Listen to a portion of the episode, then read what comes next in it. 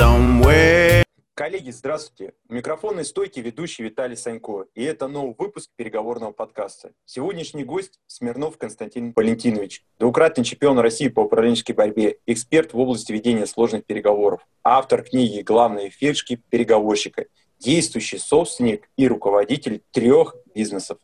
Константин, добрый вечер.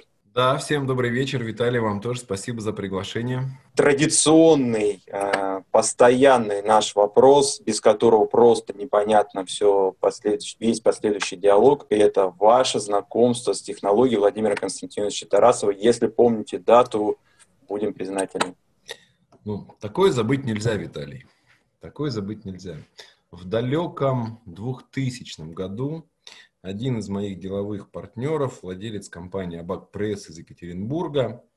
А, тогда, может быть, даже, кстати, эта компания так не называлась, потом уже, я не помню, дата не сопоставил, а, подарил мне книгу «Искусство управленческой борьбы». Говорит, Константин, это вам. Причем он как-то очень необычно держал эту книгу, знаете, как Библию, наверное. Я очень удивился, мне стало интересно.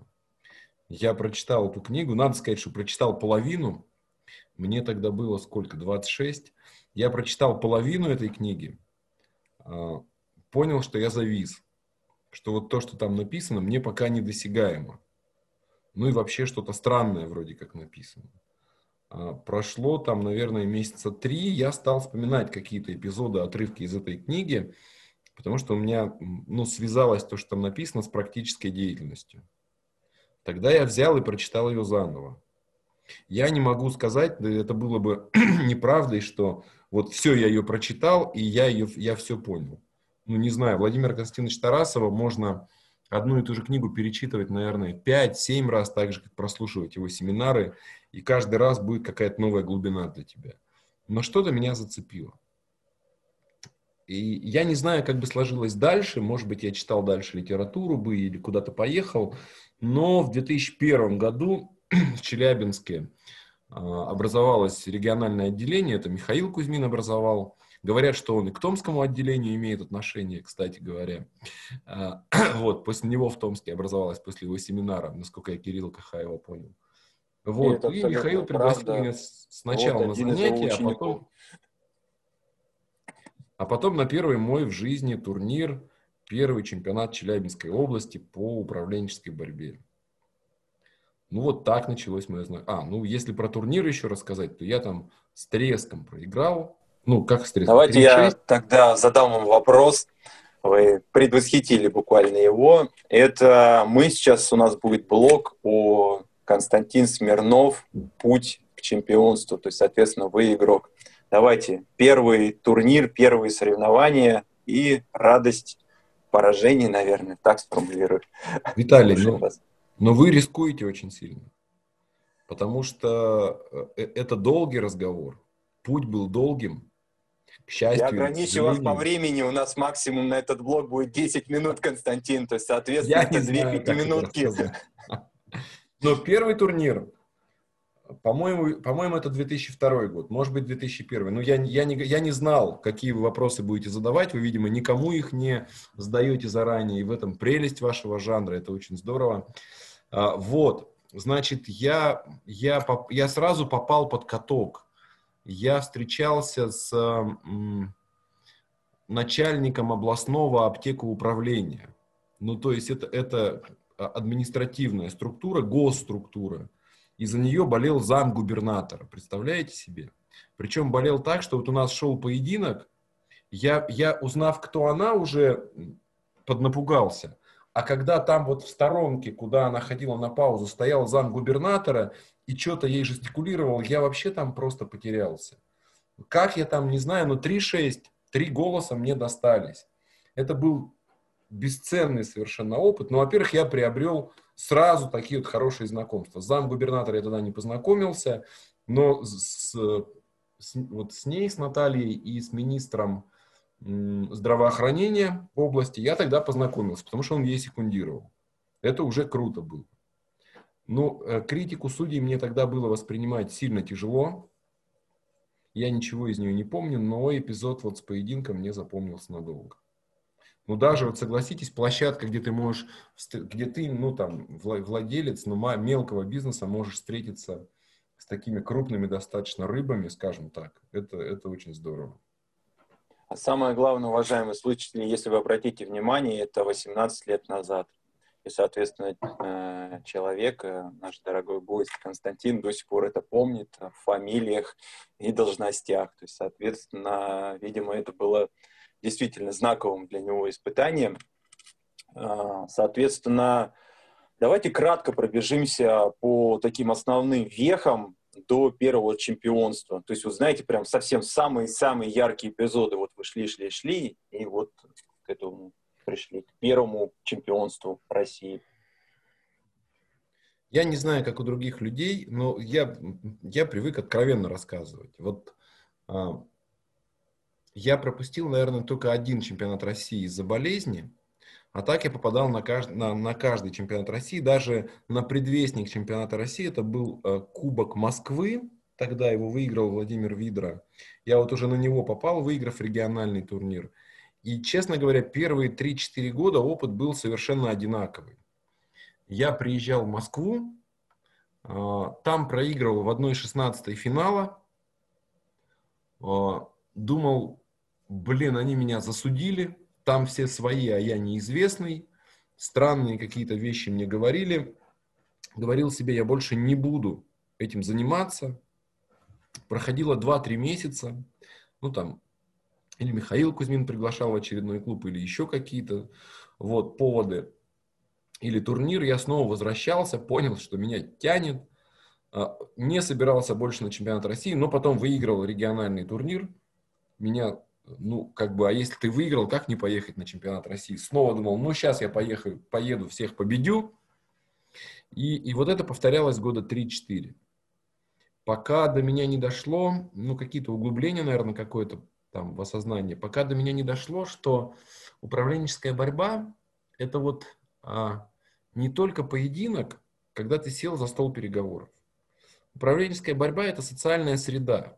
То есть управленческая борьба – это и то, что ты делаешь до поединка, и как ты настраиваешься до поединка. И те люди, которые сидят в зале, и твой секундант, и судьи – это все единое социальное пространство, в котором ты должен как-то адаптироваться, как-то функционировать, как-то себя чувствовать.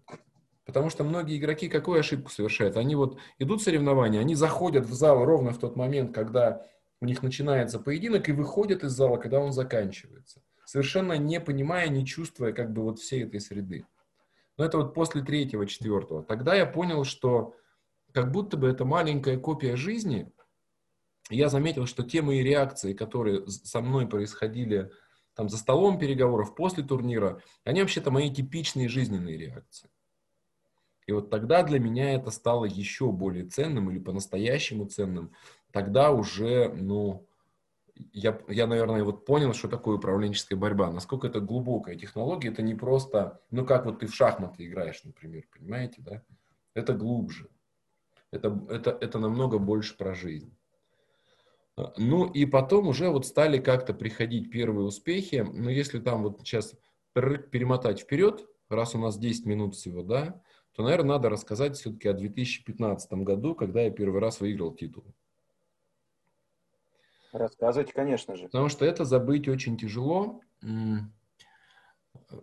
Как, как вот последние годы всегда это происходит, в первый день, в пятницу, был э, чемпионат России по быстрой управленческой борьбе. Я уверенно вышел из группы. Надо сказать, что многие, ну вот из тусовки управленческой борьбы на тот момент меня считали одним из, из сильнейших как раз в быстрой управленческой борьбе. У меня за спиной был, было четвертое место в 2014 году на чемпионате России, ну то есть обоснованно считали. Я вышел из группы уверенно и на одном из этапов, сейчас не вспомню, проиграл э, Ольге Глещенко. Она тогда выиграла как раз чемпионат.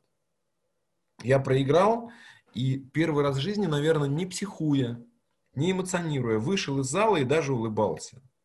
И как обычно бывает, вот это вот а, не толпа людей, но какое-то количество людей из десяток к тебе подбегает после поединка, тебе говорят, ты лучше, они не правы. Вот, ну, знакомая картина, наверное, любому, кто управленческой борьбой занимается. Я сказал, друзья мои, пожалуйста, отойдите, не надо меня успокаивать, нет повода успокаивать, я спокоен. Ты разве не расстроен? Я говорю, я не расстроен, я даже рад. И там же им объяснил, почему. Я говорю, причина проста. Вот первый раз в жизни мне удалось во всех моих пяти поединках э, реализовать свою стратегию. То есть, ну, если э, экспресс-поединки а, нас слушает аудитория, которая знает, да, что это такое, там, ну, одно из характерных явлений – это столкновение с неожиданностью. Так вот, для меня за пять экспресс-поединков ни одного столкновения с неожиданностью не было. Я все просчитал. Просчитал неправильно, но это другой вопрос. Но я просчитал. Я ошибся ну, в реакции судей, но все пять поединков прошли по предсказуемому для меня сценарию. И это был для меня очень ценный опыт. Я понял, что если в жизни я смогу ну, просчитывать вот так любые переговоры, ничего ценнее для меня нет. И чемпионство в этом смысле, оно куда менее ценно. Но представьте просто, Виталий, что вы сможете просчитывать любые переговоры. И для вас не будет, то есть любой ход, который делает соперник, для вас будет предсказуем, и вы будете знать, что делать. Но это же фантастика. Но у меня вот тогда Это работа. Ощущение. Благодаря да. вам я это понял в свое время. И, и я, честно, я спокойно в этот вечер пошел, выпил бокал мартини и лег спать. Вот с этим я даже не готовился к следующему дню, но до этого, конечно, готовился. Я просто пошел и лег спать совершенно кайфовым ощущением. И вот на этом ощущении у меня прошел следующий день. На самом деле их два ощущения. Первое. Я понял, что проиграть вообще не страшно, потому что есть нечто более дорогое. Это те навыки, которые ты для жизни извлекаешь. И поэтому мне проиграть, то есть у меня появилось вот это чувство безразличия. Ну, проиграю, проиграю, и что? А во-вторых, вот это ощущение, что ты хозяин положения, что все идет вообще-то по твоему сценарию, оно очень дорого стоит. И вот на этой волне эти пять поединков чемпионата России 2015 года у меня и прошли слушатели, для вас поясню все-таки, потому что нас слушает разная аудитория. Экспресс-поединки – это быстрые управленческие поединки, длительность которых длится в течение одной минуты – а, а классические экспресс-поединки, они длятся либо 5 минут, либо 4 минуты бывает. Поэтому вот э, Константин рассказывал про быстрые управленческие поединки длительностью в одну минуту. То есть он вот эти моменты и все ходы просчитывал. Это исключительно для расширения вашей картины мира и для понимания более глубокого. И после вот этого истории я э, хотел бы как раз сплести а, очень мне понравившуюся книгу вашу «Главные фишки переговорщика». И, наверное, такой первый вопрос, а, такой совсем издалека, больше, естественно, личный мой, она была написана в ну вот как в процессе ваших э, управленческих поединков, ну то есть понятно, что в разные года, или это уже как бы родилось после скажем так, завершение основной спортивной карьеры? Как вот, вот этот момент? Расскажите, пожалуйста, интересно. Ну, во-первых, кто вам сказал, что моя спортивная карьера завершена? Совершенно еще не факт.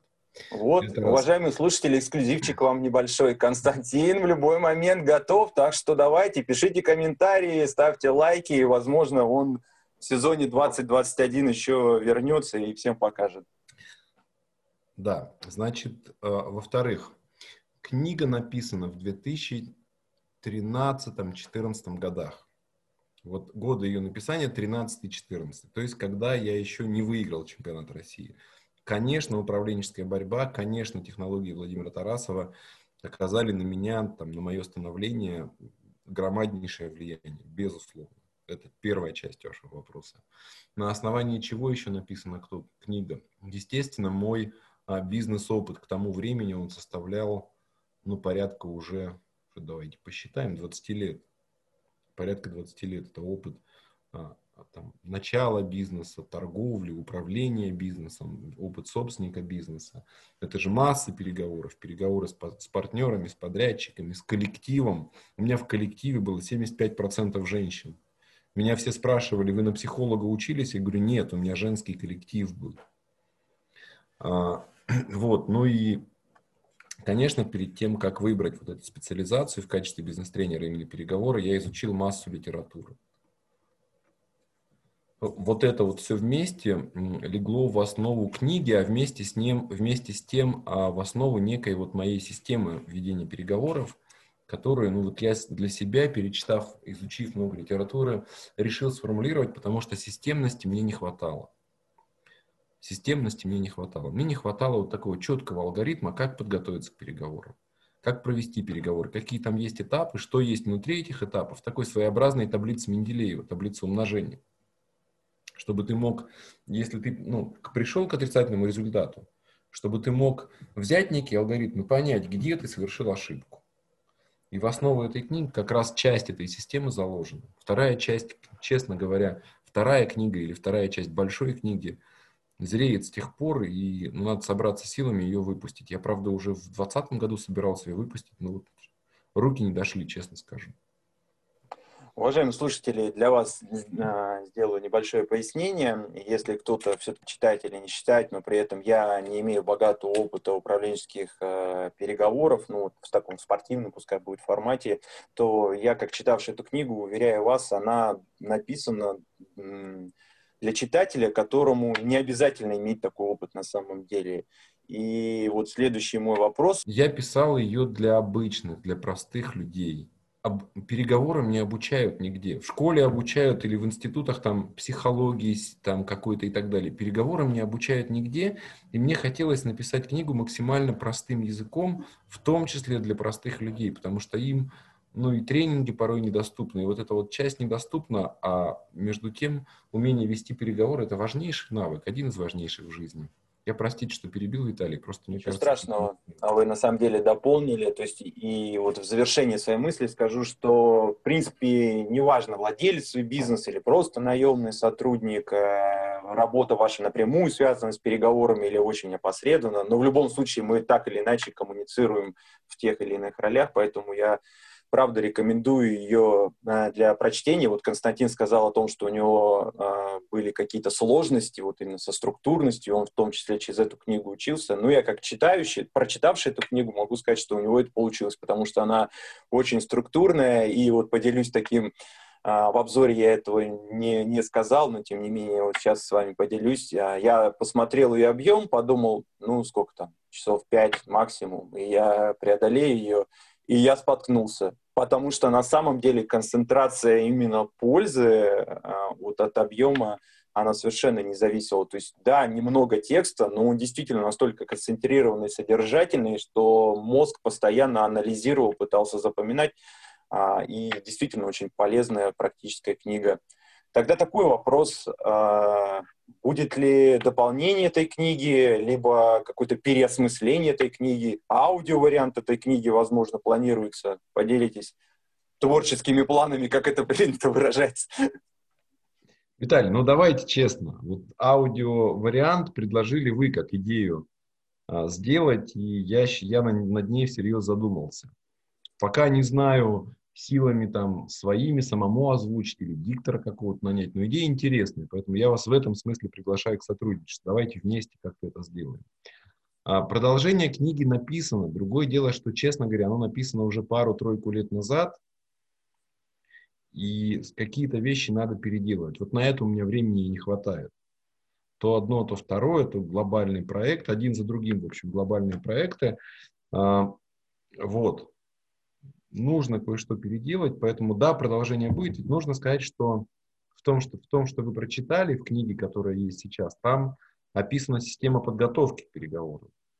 Там нет системы ведения переговоров, и там нет системы, как это сказать, а, постсопровождения, что ли, ну, анализа. Вот это уже написано, но оно требует некого переосмысления, переписывания, переиздательства. Короче, это надо на месяц, может быть, два закрыться от всего мира, что очень сложно, и сделать. Ну, э, зная вас и умение работать в многозадачности, собственно говоря, в вашем представлении было собственник трех бизнесов, я верю, что где-то там как-то одно дело под, под это подразгребете, и, соответственно, вместо него как раз написание книги будет. Ну, по крайней мере, мы, читатели, те, кто читали, я уверен, вот а, я в данном случае от лица всех остальных э, обращаюсь к вам с просьбой о том, что давайте дописывайте, переписывайте. Со своей стороны готов в аудиоформате помогать, э, чем смогу, это отдельно мы тогда обсудим. И давайте перейдем тогда к следующему такому блоку интересному. Вы один из организаторов бизнес-лагерей по технологии Владимира Константиновича Тарасова. То есть у вас был в этом году бизнес-лагерь, вы успели а, накануне пандемии его завершить, и, по крайней мере, он был точно в офлайне. Расскажите, пожалуйста, вот об этой части своей деятельности. Так, а о чем конкретно? Если, опять же, это опять на час. А, давайте, давайте э, кратко, кратко про что такое бизнес-лагерь э, и каким он был в этом году. А дальше я уже ну, продолжу. Я, наверное, скажу так. Бизнес-лагерь – это легенда. Ну, э, легенда в хорошем смысле. Для меня он был, вот, наверное, так, для меня он был всегда легендой, потому что я слышал от Владимира Константиновича на его семинарах, на его курсах о бизнес-лагере, который он проводил. Слышал от выпускников, что это нечто совершенно выбивающееся из общего ряда, э, что это воспоминание на всю жизнь. Я очень хотел в него попасть, но не смог. То есть, ну, тогда, когда я захотел бизнес-лагерь, а, вот если я не ошибаюсь, то последний прошел в 2012 Тогда у меня не было возможности попасть в силу разных причин. А, а вот после 2012 года я очень хотел попасть в бизнес-лагерь, и такая возможность была. Мне даже, когда я выиграл чемпионат России в 2016 году, дали сертификат, ну, там, на скидку или там на определенную сумму в бизнес-лагерь. И должен был пройти бизнес-лагерь. Но, к сожалению, то ли не набрали участников, то ли что-то не сложилось, но его отменили. А, ну, э, вот, и у меня не было мыслей на то, чтобы замахнуться, провести самому бизнес-лагерь по технологии Владимира Константиновича. Но потом, но, но развивать, но формат мне был очень интересен.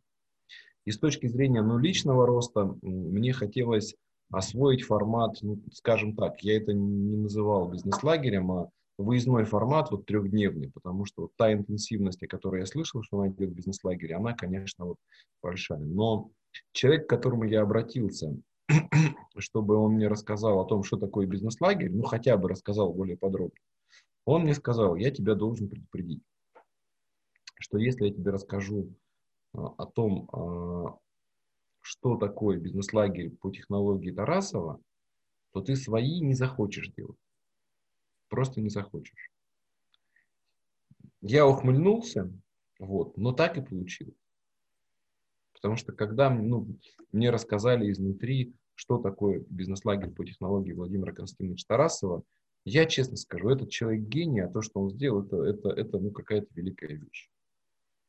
Ну вот честно, Виталий, потому что, да, уже с, тех пор какие-то переговорные бизнес-лагеря, ну, может быть, они когда-то появятся, как я планировал, но как, когда, когда есть технология ну, такого высшего пилотажа, то делать что-то уже а, ну, там, хуже, ну, рука не поднимается и смысла нет.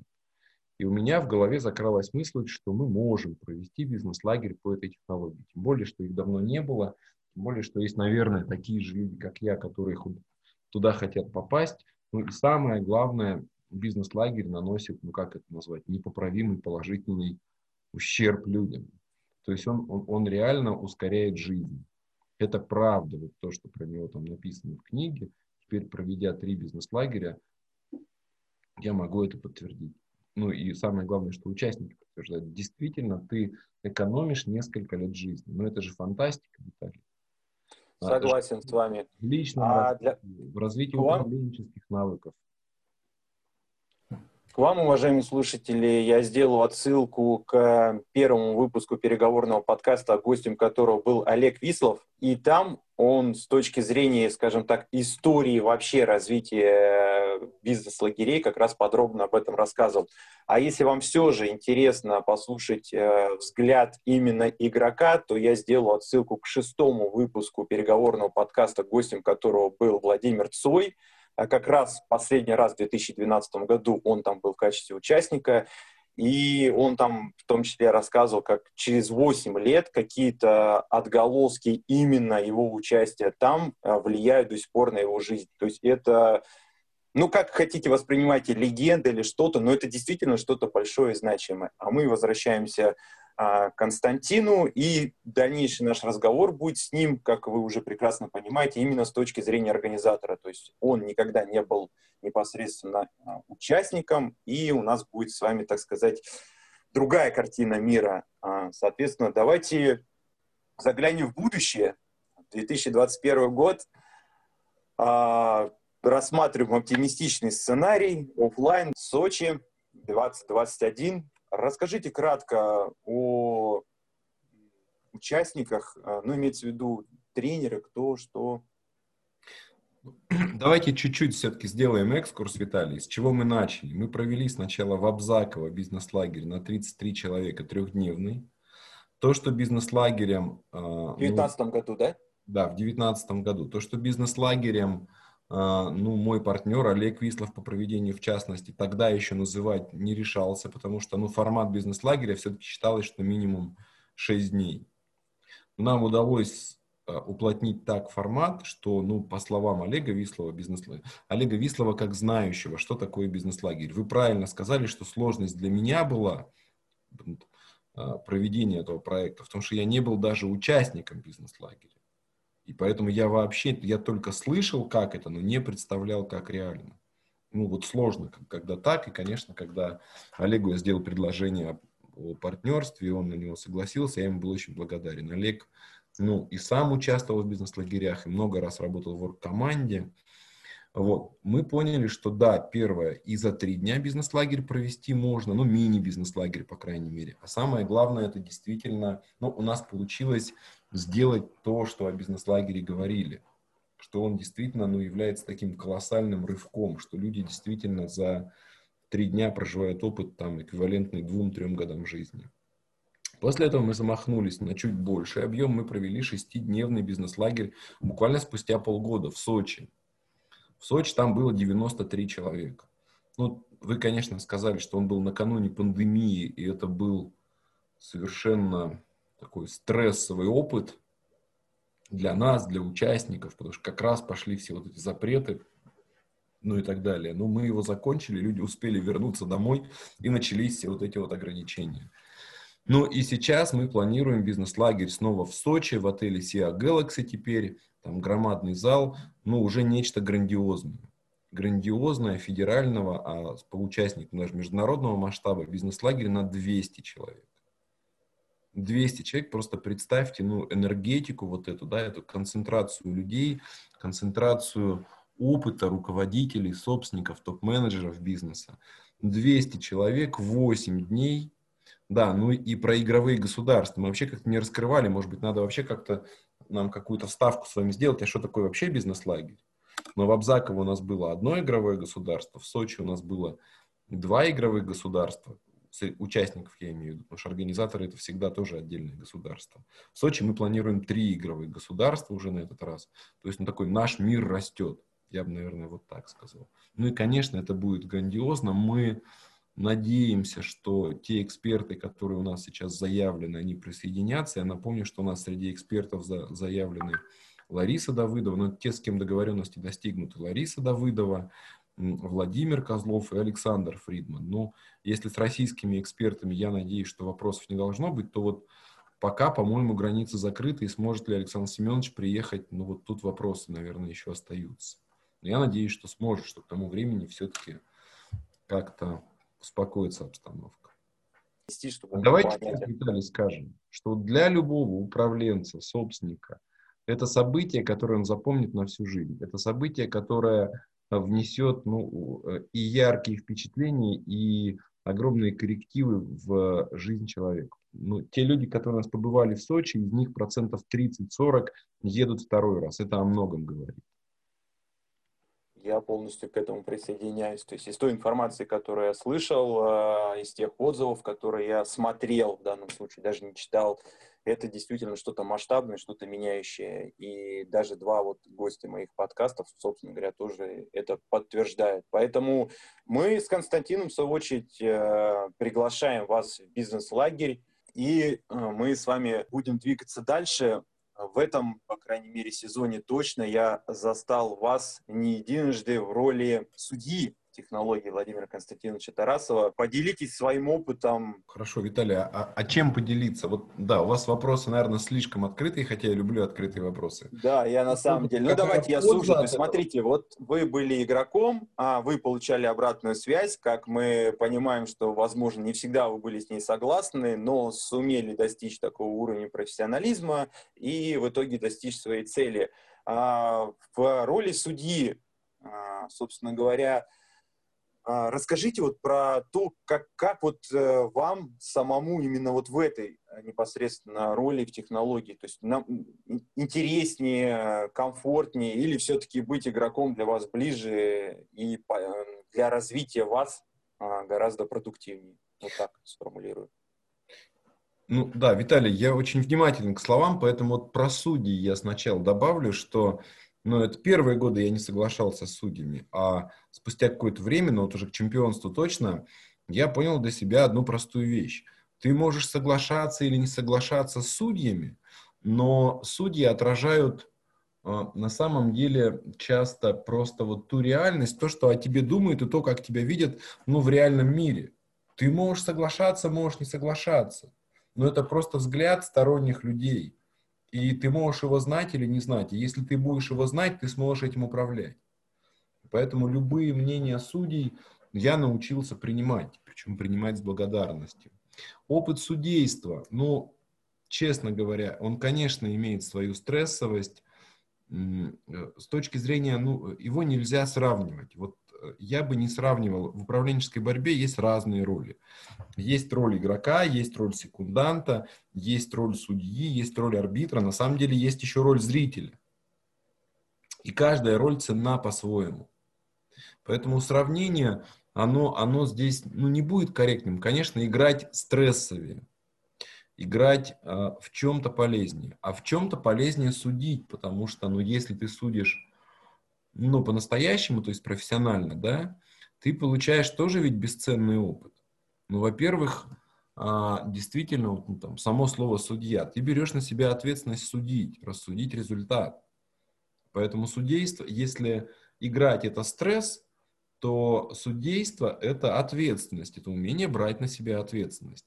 Потому что ты, ну не то чтобы там судьбы людей, конечно, нет, ты судьбу поединка решаешь в том числе вместе с другими судьями. Во-вторых, это колоссальная тренировка, например, навыка умения слушать.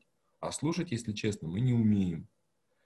Это колоссальная тренировка навыка вот умения слушать его развитие, навыка понимать других людей, навыка наблюдать со стороны и учиться. А почему я говорю, что есть еще роль зрителя, а находясь в роли судьи, ты ну, совмещаешь это как-то с ролью зрителя? Потому что ученые доказали, что даже наблюдая за кем-то, наш мозг учится. В частности, он а, откладывает где-то внутри себя нравящиеся ему модели поведения и потом их воспроизводит. Представьте себе, что можно даже смотреть видео и все равно польза будет. Можно смотреть со стороны, но не отстраненно, а действительно наблюдать. Ну и потом, ты а, учишься давать обратную связь, ты учишься лаконично говорить. Ты за минуту должен уложить очень много смыслов. Ты как минимум двум игрокам ну, хотя бы по два смысла должен донести. Желательно не просто перечислить ошибки, как это, к сожалению, начинающие делают, да, а раскрыть это, эти ошибки, показать, какие это последствия имеют, и как можно по-другому действовать, что с этим делать вообще человеку. А еще и успеть сильные черты подчеркнуть, чтобы замотивировать как-то людей. Это же тоже важно. Это все надо успеть за минуту. Это тоже колоссальный опыт. Вот такой вот э, взгляд профессионала на эту часть. И на самом деле без, ну, очень ценно было услышать сейчас, что даже в роли зрителя вы имеете возможность учиться. Поэтому пользуйтесь, пожалуйста, этой возможностью. А, масса роликов а, доступна на Ютубе и в сообществах, поэтому смотрите. Давайте здесь добавлю, Виталий. У меня недавно человек спрашивал, как вот обрести уверенность в себе. У меня денег нет, но время есть. Я говорю, очень просто. Слушайте на Ютубе хороших ораторов. Он и что, и все? Я говорю, да. Просто слушайте. Вы от них заразитесь. Это реально так. Это, конечно, больше времени потребует, чем тренинг, ну, значительно больше. Потому что, ну, эффективность там, а, обучения с помощью этого метода, понятно, что она низ, ниже, чем когда ты на практике сам все делаешь. Но она тоже есть. Вот даже вот так можно учиться. Полный тем, что Константин а, иногда организовывает такие достаточно интересные марафоны. Вот в одном из них мне летом посчастливилось участвовать, а там надо было сделать а, презентацию себя или проекта в течение 15 секунд. Это длина сторис. И если кто-то из тех, кто сейчас вас услышит и скажет, что это невозможно, а, я вам отвечу. Когда мне поступило такое предложение, я сумел сказать о себе и о том, чем я занимаюсь в течение 15 секунд. Это потрясающе мобилизует мозг а, и дает возможность потренироваться. И это в дополнение того, о чем сказал Константин, что было бы желание, посмотрел ролики, пошел, сделал, победил. Вот таким образом. Константин, а, в завершении нашего с вами подкаста я хотел бы, чтобы вы пожелали нашим слушателям а, какие-то приятности а, или дали рекомендации вам слово. Виталий, во-первых, я вам хочу сказать спасибо, потому что вы как творческий человек и как дико энергичный человек, это уж я точно знаю, а, вы как-то на меня повлияли, и вот мне сейчас пришла новая идея. То есть для меня сегодняшнее событие тоже было полезным, хотя вроде я чем-то делился. А, я себе записал идею по названию то ли марафона, то ли челленджа ну вот на ту тему, о которой вы говорили, на тему самопрезентации. Заяви о себе миру. Ну круто же. Отлично, я прямо очень счастлив, что я э, был полезен. А можно несколько пожеланий, Виталий? Ну вот навеянных сегодняшним нашим разговором. Да, конечно, Константин. Ну, во-первых, конечно, всем здоровья. Ну, сейчас, в эти времена, это в первую очередь. Действительно, ну, друзья мои, берегите себя, пожалуйста.